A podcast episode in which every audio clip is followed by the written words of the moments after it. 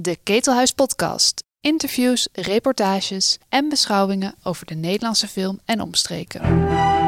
Over het algemeen is er wel waardering voor de Nederlandse film. Ik ben groot fan van de Nederlandse film. Doen we genoeg aan experimenten? Hebben we genoeg lef? Grote streamingsdiensten moeten meer investeren in Nederlandse producties. Het is een goede film, maar het is geen statement. Ja, we Het is net- geen statement als het gaat over diversiteit en inclusiviteit. Maar in wezen gaat het steeds om de kwaliteit van onze samenleving. allemaal razend belangrijk voor, eh, voor deze sector. Ja, zeker. Eh, prachtige sector. In dat streven is een bruisende en voor iedereen toegankelijke culturele en creatieve sector onmisbaar. Maar ik weet niet of dat interessant is voor de podcastluisteraar. Ik vind dit een heel vervelend gesprek.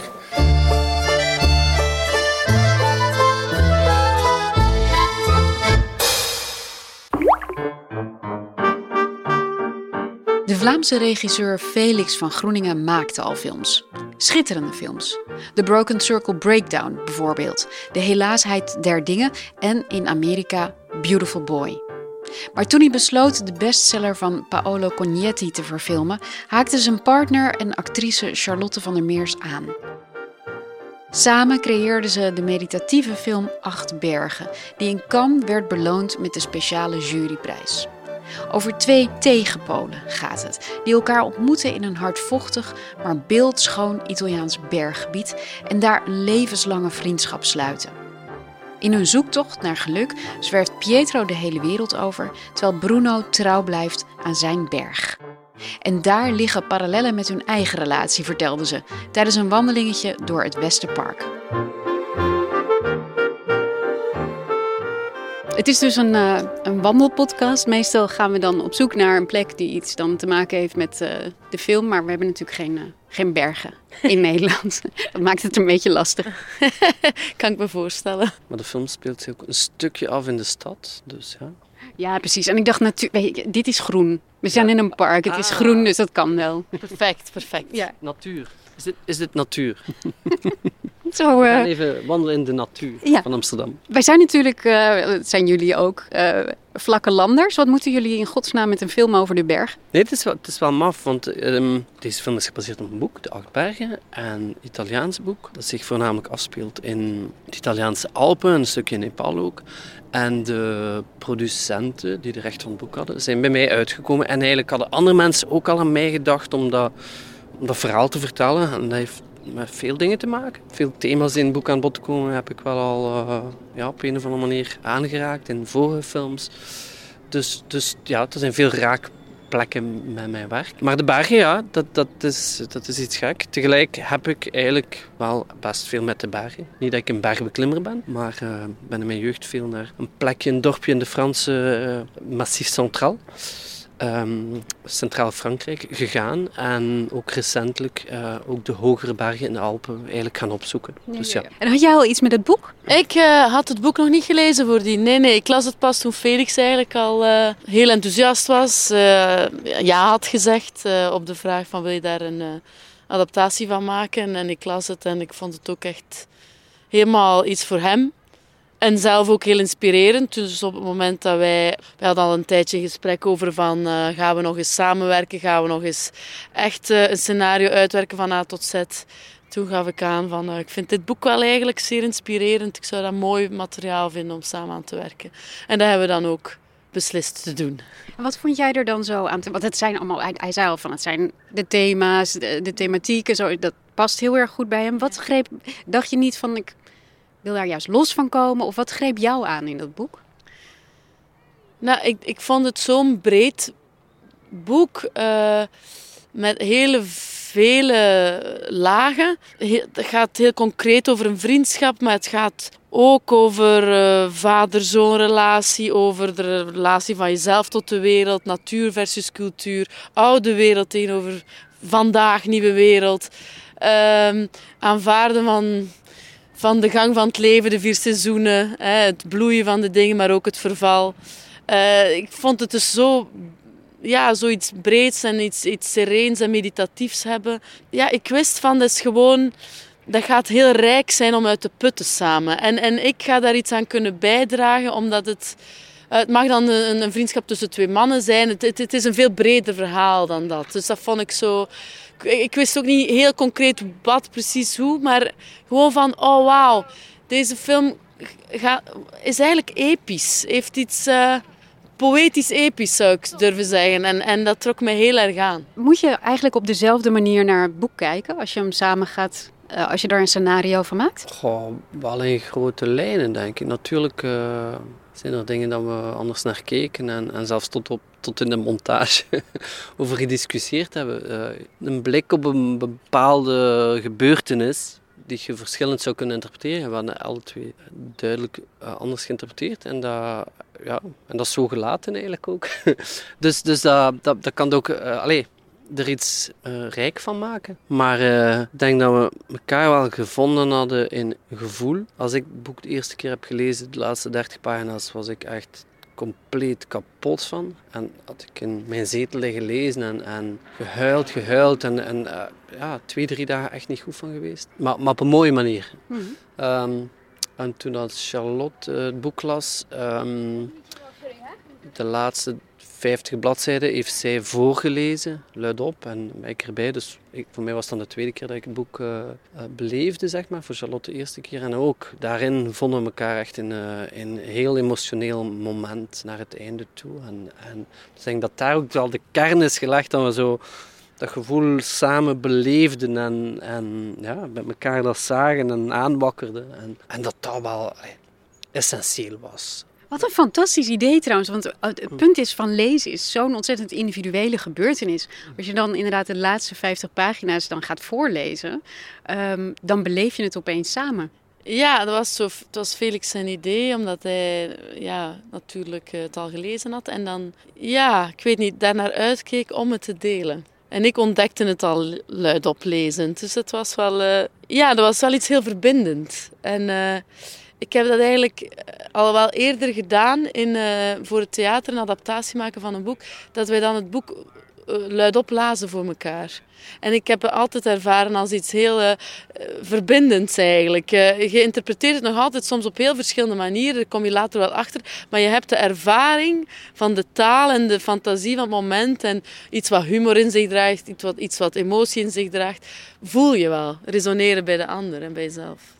Jullie uh, wonen ook bij elkaar in huis, want jullie zijn een stel. Is het niet ook heel lekker om dan juist niet iets samen te doen? uh, ja, vaak wel. maar een film maken samen is ook heel uh, leuk. Nee, we zijn al lang een stel en we waren eigenlijk als we het project aan het schrijven waren in een, in een diepe crisis terechtgekomen. Dus um, het schrijven heeft ons eigenlijk weer bij elkaar gebracht op het moment dat het heel erg nodig was. En de film maken klopte in de verlengde daarvan. Om, om dat echt samen te doen, om samen als gezin te beleven ook. We hebben een zoontje. Uh, omdat dat dus zo'n groot avontuur ging zijn. Een grote reis die ons naar Italië bracht, die ons naar Nepal bracht. Dus om dat als gezin te kunnen beleven leek heel juist. En, en het is juist gebleken uh, achteraf ook. Uh, en weet je, het is ook, een film maken is zo ingrijpend. Het is twee, drie jaar van je leven. En, en ja, ik heb er nu zeven gemaakt. En dus, ik, ik doe dat heel graag. Maar je verliest je eigen daar ook in. En dat is heel mooi. Maar dus om, om zoiets, zo'n belevenis te kunnen delen met de persoon die je het liefste ziet, is ook wel prachtig. Maar goed, alleen de volgende gaan we zeker niet samen doen. Uh, we, gaan, we gaan wel nog samenwerken in verschillende vormen. Maar het is, het is inderdaad ook wel intens. Ja. Het is wel 24-7, twee jaar lang bijna. Dus dat is wel veel. Ja, en in, en in coronatijd. En als je dan inderdaad al, dan zit je al op elkaars lip en dan, gaat het, dan loopt het niet zo goed. Hoe ga je dan in godsnaam elke ochtend aan zo'n schrijftafel zitten? Ja, dat is een discipline. Op zo'n moment, soms is dat moeilijk. Soms was dat moeilijk. Was ook echt een grote houvast. Hm. Ja, we konden ook niet anders we moesten. Ja, het is waar. Ja, je, je, moest, zoals iedereen. Eigenlijk zaten we wel een beetje in lockdown met elkaar. Toen kwam er een uh, globale lockdown ongeveer. Um, waardoor wij ook niet meer konden ontsnappen. Uh, want wij waren eigenlijk van plan om in het buitenland een versie te gaan schrijven. Maar toen zaten we gewoon in Antwerpen aan ons bureau. En uh, was dat ook net goed. Om het gewoon echt uh, all the way aan te gaan. Ja, we, we zaten, er zat gewoon van alles tussen ons. We konden eigenlijk op een gegeven moment niet ontspannen meer met elkaar omgaan. En dan was het wel een geschenk om met dit materiaal uh, aan de slag te gaan en gewoon over andere mensen, fictieve mensen, hun levens uh, daarover te, te discussiëren. En wat is er mooi en wat is zo. En oh, pijnlijk als een vader dat zegt en zo.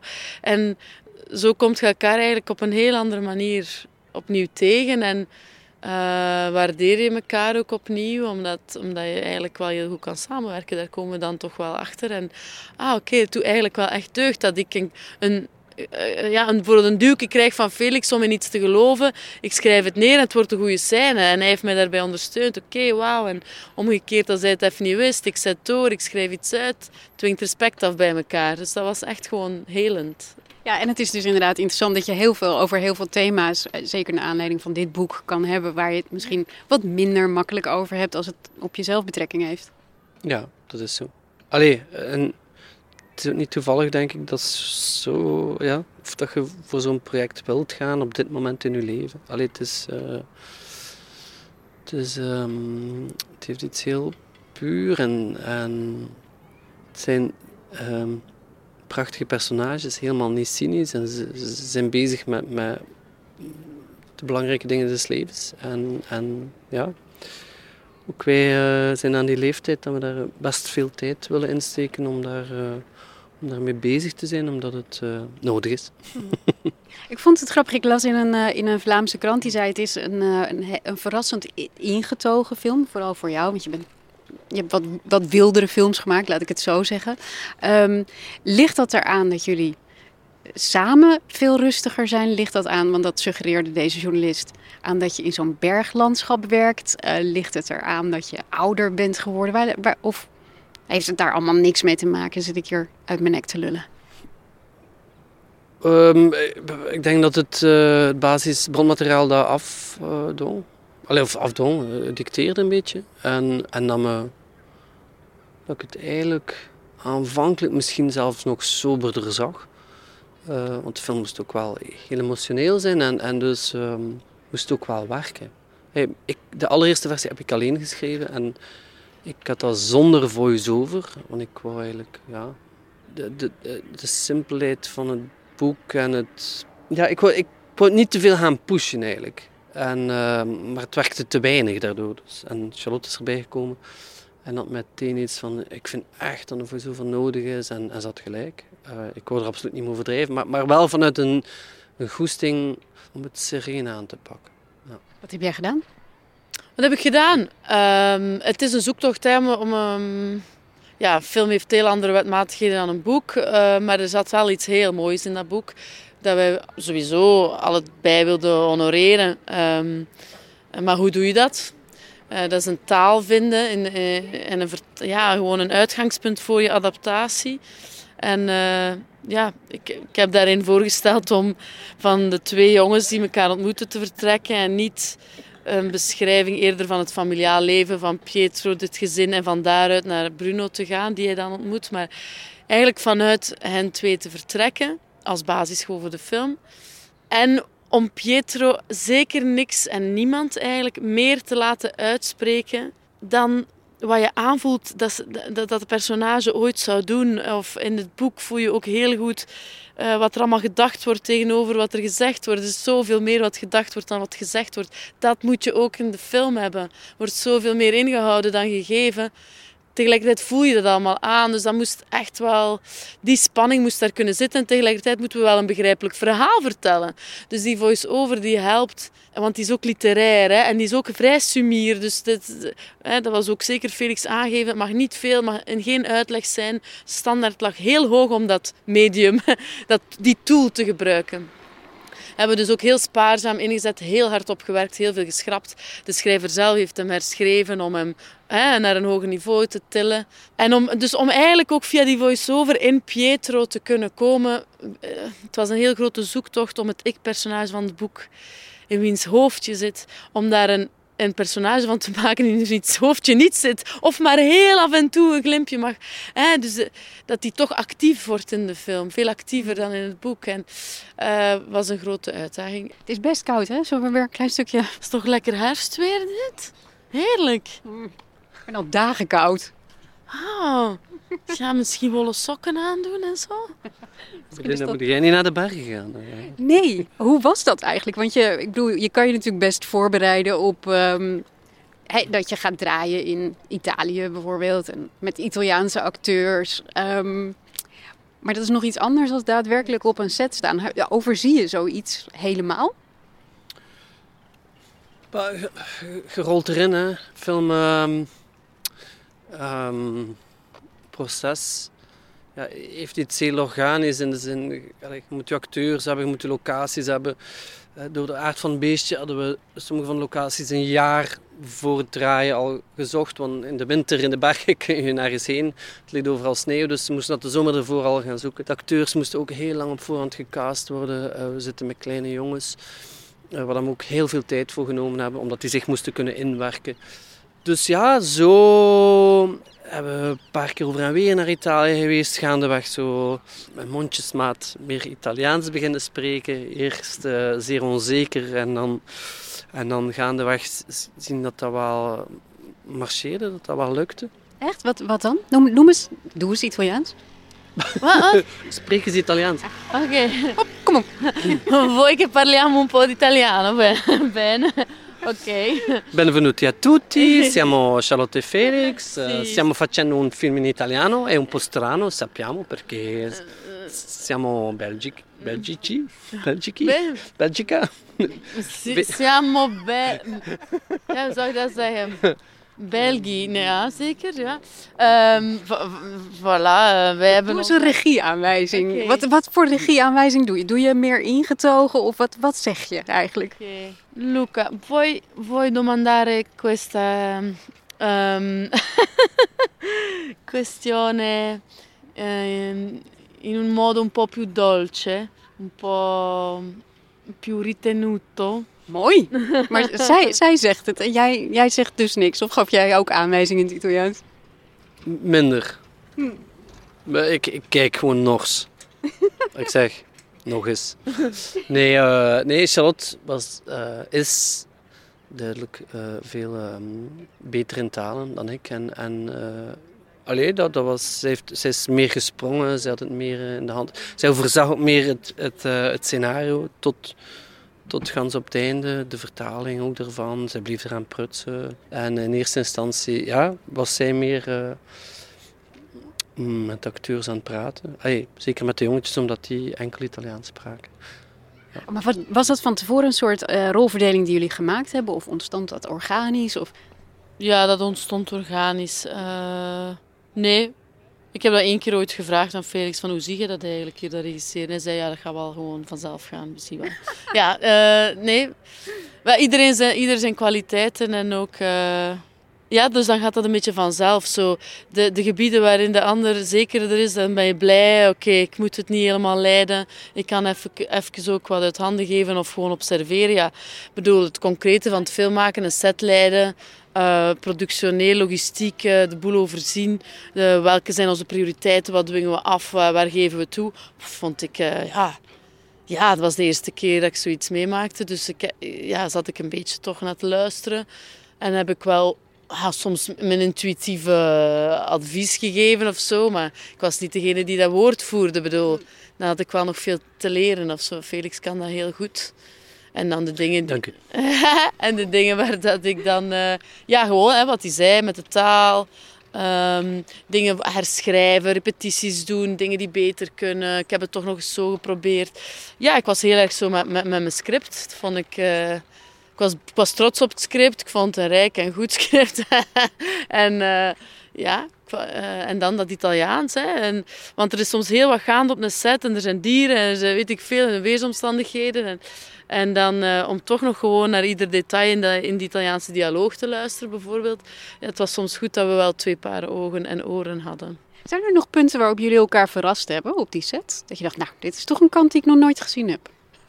Mm, maar ik- vind dat Charlotte dat heel goed gedaan heeft. Dat ze, ze heeft een soort ja, innerlijk kompas dat gewoon heel belangrijk is als regisseur om te hebben. Heel hard vasthouden aan, aan één bepaald idee, gevoel, dat, dat je denkt van alles, allee, alles mag gebeuren, maar dat, moet- dat moet erin zitten. En dat kan ze heel goed bewaar, bewaar, bewaren. aan de andere kant verloor ze haar soms zich ook wel in dingen dat ik zei van, ja, maar dat doet er niet toe, dat doet Ja. er niet, dat doet er niet toe. Wat noemen ze een organisatie voorbeeld? Eigenlijk, denk ik. Ja, maar die organisatie van heel het gegeven, dat, dat overkwam mij totaal. Ik kon dat, dat kon ik echt wel, ja... Ik voelde mij soms helemaal overdonderd. Eh er is gewoon ook eh, heel fysiek zo'n tournage. Het was lang, er was met heel veel volk. Ik heb eigenlijk veel nood om alleen te zijn. Ik kon nooit alleen zijn. Die vijf minuten op, dat, op de wc waren... En dat was dan zo nog zo'n plastieke wc hè, op een berg. Dus eh, dat was echt wel wat kort. Maar ik deed het ermee op de plastic, plastic wc. Maar het was alleen, wow, op een gegeven moment voelde ik mij een ratje in een molen. En, en een ratje zo, en dat blijft maar gaan of zo. En vond ik dat heel heftig. En ik zag dat Felix gewoon heel veel energie krijgt op een gegeven moment. eh, op adrenaline gaat. En, maar ook echt allee, authentieke energie, zeg maar. Van, wauw, zijn dat hier aan het doen. En, en eh, en voilà, en ik zat soms een beetje meer met één voet in het moederschap. Eh, ja, het is nu drie weken dat we 24-7 bezig zijn. Dat is echt wel wat lang. Ik voel dat hij echt wel wat behoeftig wordt, onze zoon. Ja, dus eh, ja. Want die was mee. Ja. Maar dus nee, het is een, misschien een beetje een typisch ding, maar een vrouw heeft iets bredere, ziet breder en een man kan heel erg focussen. En dat is ook heel erg nodig om zo'n film te maken. Dus ik heb Felix dat zien doen. Ik, wou- ik wil hem daar dan ook allerminst iets in de weg leggen of zo. Die moet dat gewoon kunnen doen, want dat is op een gegeven moment een beetje gekke werk. Hè? En iemand moet het trekken en de prioriteiten stellen. En dat kun jij heel strak, Felix. En ik... eh, ja, ik, ik, ik, ik, denk dat ik heel veel zie daar rond. En zo kleine brandjes blussen en dit en dat. Maar dat jij toen wel, als het eh, in de heat, het heetst van de strijd, wel echt zo een uit de kluiten gewassen regisseur bent gewoon. Ja. Ja. Ja, het is natuurlijk ook gekke werk op zo'n berg. Eigenlijk. Eigenlijk, toch? Achteraf ook gezien. Zeker, ja, ja. Dus, ehm, ja, we hebben ons wel een beetje herzogjaans gevoeld. Op bepaalde momenten wel toe, hier, maar sturen wij mensen niet mee. Ehm, maar, maar ook heel veel van, van teruggekregen. En, en eigenlijk, ja, er zijn een paar accidentjes gebeurd. Eh, maar daar moet je niet over nadenken. Ja, daar moet je eigenlijk niet over nadenken. Ik denk nu, als jij zegt er zijn een paar accidentjes gebeurd, dan denk ik dat zijn best grote dingen, maar je doet nu alsof het wel meevalt. Maar er heeft iemand zich heel hard bezeerd. Nu, het was een dom valletje. Allee, schuiven van een rotsje. Allee, en, allee, maar één meter of zo. Maar, maar eh, haar been heel hard bezeerd. En met een helikopter moet eh, ja, komen gehaald worden. Want je zit, op, ja, je zit in the middle of nowhere. dus, ja. Eh, maar dat zou gelijk waar kunnen gebeuren. Maar natuurlijk gebeurt dat op een berg veel rapper. Want het is echt gevaarlijk. Ja, het is ook op een andere manier misschien gek. Ehm, jij hebt heel veel films gemaakt die zich echt helemaal in, in Vlaanderen situeren. En ook in een soort subgemeenschappen die je zelf ook heel goed kent. Mm. Dit is natuurlijk dan volledig uit je comfortzone. Je zit in bergen, eh, het is Italiaans. Is dat makkelijker of moeilijker? Maar dat is het gekke. De, allee, ik, er zijn heel veel persoonlijke redenen waarom ik dat verhaal wou doen. Dus ik, dat voelde niet zo ver van mijn bed. En ook als ik Beautiful Boy gedraaid heb, de Amerikaanse film die ik gemaakt heb. Ja, als gebaseerd op een boek en als ik dat las, had ik het gevoel dat ik die mensen heel goed kende. Dus er moet altijd dat zijn voor mij. En dan, en dan is het je inwerken. Dan is er ja, maanden zijn of, of gedurende jaren veel over en weer gaan, eh, zodanig dat je die plek echt heel goed kent. En niet het gevoel hebt dat het iets vreemd is. Moet wel, als regisseur, als je iets in beeld brengt, als je een verhaal vertelt van een bepaalde plek, ja, moet je, moet je wel het gevoel hebben dat u toe behoort. En ja, en dat is gewoon lang, lang genoeg eh, er tijd in steken en, en, en ervoor gaan en er liefde voor hebben, denk ik, en, en interesse. En dan, en dan voelt dat dus helemaal niet meer vreemd. Nou ja, je moet het, de valse romantiek rondom die bergen moet je ook kunnen doorprikken, denk ik. En het is best ingewikkeld als je als buitenstaander ze gaat verbeelden. Ja, dat is gek, want dat is een vraag die zo vaak terugkomt. Terwijl we hebben dat nooit... Ah, je, maar wel geweten van, we willen geen schone plaatjes draaien om schone plaatjes te draaien. Moet altijd kloppen in het verhaal. Maar eigenlijk heb ik niet het gevoel dat we daar rap tegenaan gelopen zijn. Of dat het ons veel kopzorgen gebaard heeft. Nee, ik denk dat we het inderdaad wel al genoeg waren daarheen gegaan. Met heel veel lokale mensen in contact gekomen, gepraat, vriendschap gesloten ook. eh, om, om, om de realiteit van zo'n wereld wel te kunnen eh, invoelen of zoiets. En eh, ja, de schoonheid ervan en de, de, de meedogenloosheid ervan. Wat het u brengt, maar wat het ook vraagt. Ja, dat was deel van het verhaal wat wij al kregen in handen in de Achtbergen zelf in het boek. Is deel van de gesprekken die we hebben gehad. Is deel van wat we ook wel zelf, denk ik, ja, als referentie hebben uit ons jeugd. Of ja, omgaan met, met, met, ja, met boeren, met plekken die, die zo meer in verbinding met de natuur uh, leven. Ja, we hebben één commentaar gehad. We hadden eigenlijk we hadden één personage, de vaderfiguur, en gespeeld door een fantastische acteur, maar die er wel groot in ging. Dat is vooral in de montage dat zo de Italianen zeiden van ja, misschien is dat een beetje hoe dat jullie denken dat een Italiaanse vader is. Terwijl ik altijd iets van jullie hebben duidelijk nooit mijn Belgische vader ontmoet. Die was nog heel veel erger. Ja, jullie hebben echt geen idee. Maar ja.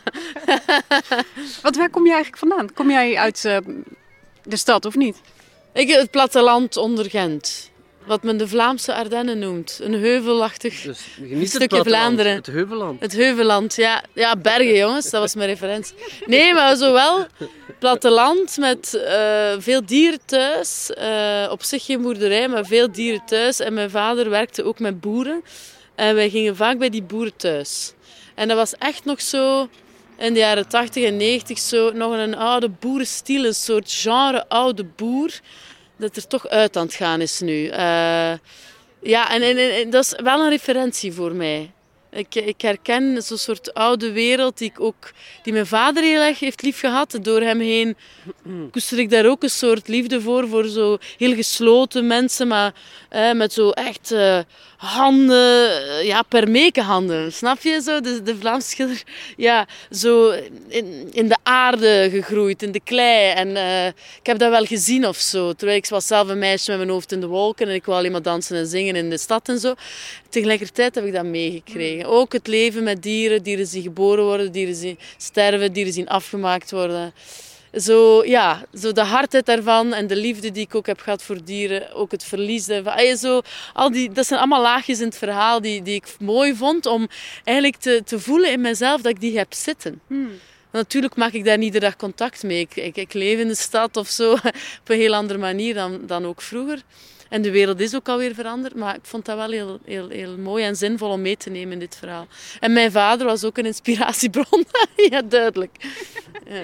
Maar jij komt echt helemaal uit de stad, toch? Oh, mijn ouders zijn uh, 36 keer verhuisd. Uh, en mijn moeder is eigenlijk, als ik 14 jaar was, naar een dorpje in de Franse bergen gaan wonen. En ik ben van daarvoor eigenlijk al... Allee, ik heb de, het, het heen en weer naar de, naar de bergen en terug naar de stad uh, gaan uh, heel goed gekend. En daar, daar, daar ganse zomer spenderen en dan terug, uh, terug de stad in en daarna verlangen. En, dus dat ken ik eigenlijk heel goed. Ja, jullie, jullie voelen precies waar ik heen wil natuurlijk. Want jullie zijn eigenlijk die twee rollen bijna, als ik het, als ik het zo hoor. Jullie verenigen die twee rollen bij, met elkaar. Um, ja, maar iedereen heeft een beetje van, van beide. Uh, denken wij, stellen wij soms. Binnen ons koppel ben ik meer de Pietro, de, de Bruno. voilà. nee, ben ik iets meer degene die op zijn bergen blijft en Charlotte degene die de acht bergen doet.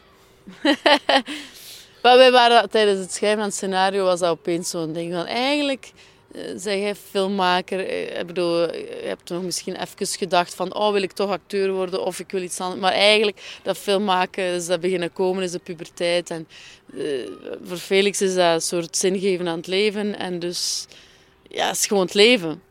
En voor mij is het leven meer leven op zich denk ik. En is heel belangrijk daarbij uh, uh, een soort ontwikkeling doormaken daarin voor mezelf. Alsmaar meer uh, de dingen begrijpen, vatten. ik ben heel nieuwsgierig. Ik wil ja, heel veel facetten van dat leven en die aardse verschijningsvormen en andere verschijningsvormen. Oh, verschijn maar. Hè. ik ben heel benieuwd. Ja, ik wil dingen zien. ik, wil, ik hou van dingen die bigger than life zijn. Um, dus alles dat dan zo ja, kleur geeft aan dat leven of mij dat beter doet verstaan. Zijn eigen ervaring. Ik ga dat allemaal opzoeken. Dus ik ga heel erg rond en ik zwerf rond. Uh, dat heeft een soort rusteloosheid, terwijl ik eigenlijk ook wel denk ik, gewoon rust heb in het leven zelf. Waar dat Felix dan misschien op een andere manier een grotere rusteloosheid heeft bij het beklimmen van zijn one and only berg. Dat, weet je, dat, dat zijn zo dingen die zo... Ja, je kunt er de vinger niet helemaal op leggen, maar het is wel een heel boeiende metafoor om mee om te gaan, om elkaar soms uit te dagen of om daarover na te denken. En wat is, ehm, wat is dan de onrust die jij in die films wil leggen? Zeg maar het beklimmen van die ene berg? Ik weet niet of dat uw vraag daarmee beantwoordt. Ik, ik denk dat ik het gewone leven moeilijk kan. Ehm, als de zingeving van, eh, van iets te maken verdwijnt, dan, dan ja, verlies ik mijn houvast een beetje in, in hoofdzaak en bijzaak. En ja, moeilijk ook om eh, mijn geluk te vinden. En ja, dan word ik onrustig. Terwijl zo eh, een heel duidelijk doel hebben, dat helpt mij om te leven. Dus gewoon ook een wereld creëren waar je zelf volledige controle over hebt. Of waar je zelf misschien buiten staat. Of... Uh, ja, Charlotte maakt grote gebaren, dus dat is het. Ja, daarom moest ja. ik lachen trouwens. Charlotte die staat hier met haar duim omhoog ongeveer. Dat is wel zo. Hoewel, allez, een, een film maken is iets tot in de puntjes controleren. Hoewel ik denk dat ik ook wel het, het, toeval daarin om, omhels of zo. Dat dingen pas echt heel schoon worden als, het, als, als de controle en toeval samenkomen. En dat iets maakt dat je zelf uh, overstijgt. Um, dus daarin ben ik geen controlefreak, denk ik. Maar, maar ja, ik hou wel van controle.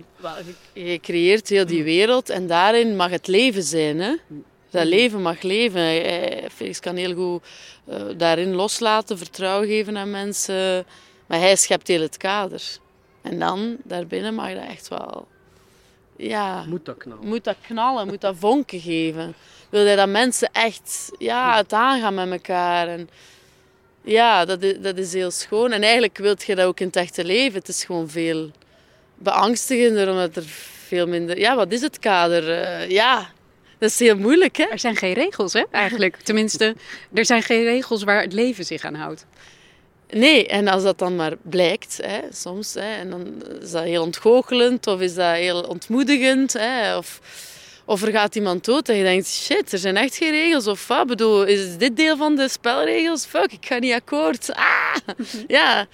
Uh, maar er zijn wel regels. Uh, je kunt ze zelf vinden in je eigen zin dat je geeft aan het, aan het leven. Hè? En als je dat heb ik ontdekt dan de, de laatste jaren. Zo. Je kunt wel je eigen spelregels goed definiëren en dat kan u echt wel, kan u echt wel op een fijne manier rust geven en hou vast in het leven. En, ja. Maar ja, ik kom wel een beetje uit zoiets van fuck it, er zijn geen regels, het is allemaal wel. Uh, ik doe maar wat. Maar dat is ook wel heel kwetsend geweest soms. Uh, voor mezelf, voor mensen rond mij. Soms ook gewoon, ja. Dus het is een hele zoektocht hè, naar hoe goed te leven. Met mezelf, met jezelf en met de ander. Ik denk dat we weer een beetje die kant op moeten lopen. Want jullie moeten straks weer op de, de Thalys, toch? Oh ja. De Thalys. Die naar Paris. Paris gaat. Ja, oh, is dit... Is, oh, de god. Thalys of de... Thalys? De Thalys. Ja. Zou het geen Franse compagnie zijn, Thalys? Maar wij zeggen Maar misschien is dat heel bot, bruut. jullie, hebben, um, uh, jullie waren in, uh, in Cannes. Dat moet voor jou natuurlijk sowieso, als je vooral ervaringen zo lekker... Dan is dat heerlijk rooien lopen kan, toch? Ja, ja, heerlijk. Ja, echt zoiets van, dit kan echt niet. Zo absurd. Ja. Wat dit doe ik kan hier? Niet. Dit kan eens. Kan. Kan niet. Met een C. Ja. Maar... Um, Nee, dat was fantastisch. Ik kan daar inderdaad met heel veel humor dan bijlopen. Ja, je neemt het niet zo serieus. Nee, ja, want dat, dat is geen, ja, weet ik veel. Dat ik daar ineens terecht kom, vind ik alleen maar grappig. En ook wel cool en een soort van trots. En, maar ja, daarna ga je ook gewoon weer naar huis. Hoor. Dus ik kan maar gewoon even wel, allee, zo het, het wonderlijke van dat moment omhelzen. Uh, van zo heel erg in de aandacht te staan. En dat heeft iets heel glam glamorous. En dat is het ook eigenlijk wel. Het is ook hard werken. Mm -hmm. um, maar het is ook wel een soort feest van de cinema. Wat, wat, heel erg ondersteund wordt door, ja, door heel veel mensen daar. En een soort ritueel bijna is uh, om je film daar te tonen. Hij heeft bijna iets ritualistisch. Mensen staan recht, ontvangen je in de zaal als de makers van die film. 2000 mensen, ja, je weet eigenlijk echt niet wat u overkomt. En dat is... Wij, wij zijn echt bleu daar binnen. Wij, wij hadden geen idee. Ja, jij niet, maar jij wel, toch? Jij hebt het wel vaker gedaan, kan. Uh, nee, ik, ik ben er met de Helaas zit er dingen geweest. Dat was 13 jaar geleden. En, en dat was in een zij uh, festival eigenlijk. Hè. De Ken zijn die realisateur. En dus, kan is heel veel, hè. Maar, maar het hoogste wat je kan doen, of het meest prestigieuze, is de competitie. En dat heb ik nog nooit gedaan. En was ik in die de laatste 13 jaar ook nooit meer naar teruggekeerd. Ik ga enkel naar festivals als ik daar zelf een film heb. En uh, dus ja, voor mij, ik, eigenlijk was het ook... En we zaten in Hans begin van het festival ook, dus we zijn daar echt uh, ja, als maagdjes binnengegaan. Ja, gewoon overwerkt. overwerkt en dan uh, rap een kleed en uh, een pak aan. En, ja, we wisten eigenlijk... we gaven ook acht uur interviews op een dag en dan moest je nog die film gaan presenteren en dan nog drinken en ja, weet ik veel van alles vieren. Het was heel... maar, maar de, maar de screening zelf was, was, was prachtig, ja, dat kunnen we zeggen. Ja, de screening, ja, dat was geweldig Moment mooi. nadien, ja. Is het, was, was hij net klaar in de montage toen ook? Laten we zeggen, een, een, hoe lang? Nee, hij was gewoon net, net, net, net, net Hij was klaar. eigenlijk nog niet af. maar ja, we hebben dat toch maar getoond. Nee, we, hebben, we hadden een versie ingestuurd, maar we waren nog bezig. We waren aan het afronden, maar we waren sommige dingen nog aan het zoeken. En dan plots uh, was hij geselecteerd en drie weken later moest hij klaar zijn. Dus we hebben op twee weken dag en nacht werken, die film afgewerkt en nog een aantal montagekeuzes moeten maken daartussen. Dus dat is, dat is eigenlijk dat is waanzin geweest. Maar goed, dat Ja. lukt. Ja. Ja, ja, zo dat weekend voordat we tussen in Rome de film afwerken en dan naar Cannes gaan, eh, was een heel raar weekend. Heel onbehouden voor mij, heel neerkomen, niet weten of de keuzes juist waren. Eh, ja, zoveel stress geweest. Eh, ik was eigenlijk in diepe rouw. En dan kwam wel het feest. Diepe rouw omdat je het al moest loslaten en je was er nog niet klaar voor? Omdat het dan, je werkt lang aan zo'n film en ineens worden er zo beslissende dingen gedaan op zulke korte tijd. En je hebt echt geen tijd om nog afstand te nemen. Zo van, ik ga over twee dagen eh, nog eens helemaal kijken en dan kunnen we eh, een beetje zo met afstand iets afwegen. Maar op een of andere manier, Ja. hè, Charlotte, heb ik dat dus bij al mijn films gehad. Allee, Ja, ik heb dat ja, gezien ah, maar ja, dus dat, dat hoort bij... Je werkt twee, drie jaar aan een film en plots, ja, het komt een moment dat je moet afsluiten en dat is altijd pijnlijk. Dat is altijd afzien. Dus dan ik heb ik dus die, die, dat pijn, die pijn ervaren van het... Oké, nu is hij af. Terwijl dat we echt, jongen, per scène, hoeveel keer hebben we dat niet herschreven? Dan hebben we het gedraaid, dan, hebben we zo, dan zit het nog twintig keer anders te monteren. En dan in de geluidsstudio. En dan is het af. Maar was het dan wel goed of niet goed om dan die zin er nog bij? Of shit. Ah! ja. Nou ja, anders komt er nooit een film af, denk ik. Als je mensen altijd maar gewoon laat pielen. Ja, zo is het. Zeker. Nee, Nee. maar het is zo, zo is het echt gewoon. En, maar bon, het, het- dat anders kunnen zijn. Maar bon, Het, ja, maar dat kan altijd. Ja. kan altijd. Het gepiel, daar kan men nog bij neerleggen. Het gaat soms over zo grotere scènes die je dan toch schrapt. Omdat de film zijn eigen ritme aan het vinden is. Maar kunt op een gegeven moment niet meer in, in- inzien. Is dat, is dat nu boeiend? Of, of werkt het echt beter als zo? Of is dat nu niet heel eh, jammer dat we dat er niet in hebben? Ja, zo die dingen, daar moest ik om rouwen. Dat is gewoon heel, heel moeilijk om in te zien. Zeker als er iemand dan van de zijlijn ons montageproces volgt en zegt... Ah, dat eruit. Oh, dat, dat, dat, het raakt dan mijn pijnplek. En ik denk, zie, godverdomme. Ja, maar goed, ja. Ja, heel sentimenteel dan. Eh, maar eigenlijk kon ik dan tijdens de screening in Cannes wel heel goed kijken naar de film. En waarderen wat we hadden gemaakt. En een staande ovatie daarna helpt natuurlijk ook best voor het verwerkingsproces. Nee, dat, dat is inderdaad prima, zo'n staande ovatie. En eh, ja, en dan hoe, onze producenten ons knuffelden. dat was echt zo, zo echt met tranen, zo helemaal. Die Italianen, oh, zo geweldig. Ja, het is toch zo'n soort grote inspanning die dan tot een ontlading komt in een soort van huldiging van wat cinema is. Dus dat, ja, dat ik daar als uh, soort van leek uh, bij, mocht staan midden in het centrum. Die micro onder mijn neus geschoven mm. kreeg. Ook zo, spreek maar nu voor die 2000 mensen hier in die zaal. Die net, hè, voor het eerst heb je die film getoond. Ja, dat was wel dat was zo waanzinnig. De, vanuit Nederland gezien hadden de Belgen een soort zegentocht uh, in Cannes. Niet alleen vanuit Nederland gezien. Ja, de hele wereld. Nee, het was uh, ongelooflijk. Nee. Ja, dat het, het was ongelooflijk dat het samenkwam. Ja, maar dat, maar vertel dan, hoe dan? Hoe, hoe doen jullie dat? Hebben jullie een geheim? Uh, die frieten gaat niet liggen, hè, want die kwaliteit gaat er toch op achteruit. Het is, dit is een moeilijke vraag te beantwoorden. Maar bon, ik ben... Hey, Jullie zijn het langste stil in dit hele gesprek. op dit punt. Interessant. Ja, omdat het een moeilijke vraag is. Het is opvallend dat er drie generaties stonden. Hè? De Dardens zijn toch al lekker 70. Mhm. Wij zijn, uh, ik ben bijna 40, uh, 40. En dan Lucas, hè, eind 20. Dus dat zijn echt heel andere generaties. Die Dardens waren de eerste die in Cannes kind aan huis werden die, uh, die een heel eigen Misschien een beetje te veel geweest. maar die toch maar mooi, hè, een heel uh, mooie carrière hebben gemaakt met een heel eigenzinnige eigen manier van film maken. En bon, ze waren al een originele stem. En dan zijn er verschillende anderen gevolgd, hè, zoals Felix, zoals uh, Micha Roska met, met Rutskop of zo. Of er zijn nog mensen die goed werk hebben gedaan. En ineens kunnen die dan naar de States en krijgen die een Oscar-nominatie. En zo wordt de weg bereid. En ineens heb je dan bijvoorbeeld een Lucas. En er zijn nog heel getalenteerde mensen die ja, die zien van wow, dat, die weg die wordt gemaakt en het is allemaal mogelijk en hij heeft het talent en hij is dan ook weer volgende generatie. Dus misschien gaat het dan gewoon iets snel, ik weet het niet. Maar ineens gaat hij nog een paar stappen sneller zo en, uh, en hoger en hoger in die regionen geraken van... Ja, dat is maf, hè, die filmwereld, ik vind dat zo grappig. Dat het toch ook een wedstrijdje is. Ja, ja. Ben je daar eigenlijk mee bezig dat het ook een wedstrijdje is? Goh, je wilt dat niet, want ja, je wil je daar boven stellen, maar dat is toch heel moeilijk. Ja, je wilt toch een prijs. En, want de ma allee, kan, is, kan is veel. Uh, allee, en, en in, de, in de zin van, er zijn waanzinnig veel films. En, en, dus daar staan is geen garantie op succes voor uw film. Je moet er dan ook nog eens een beetje bovenuit steken en dat helpt dan.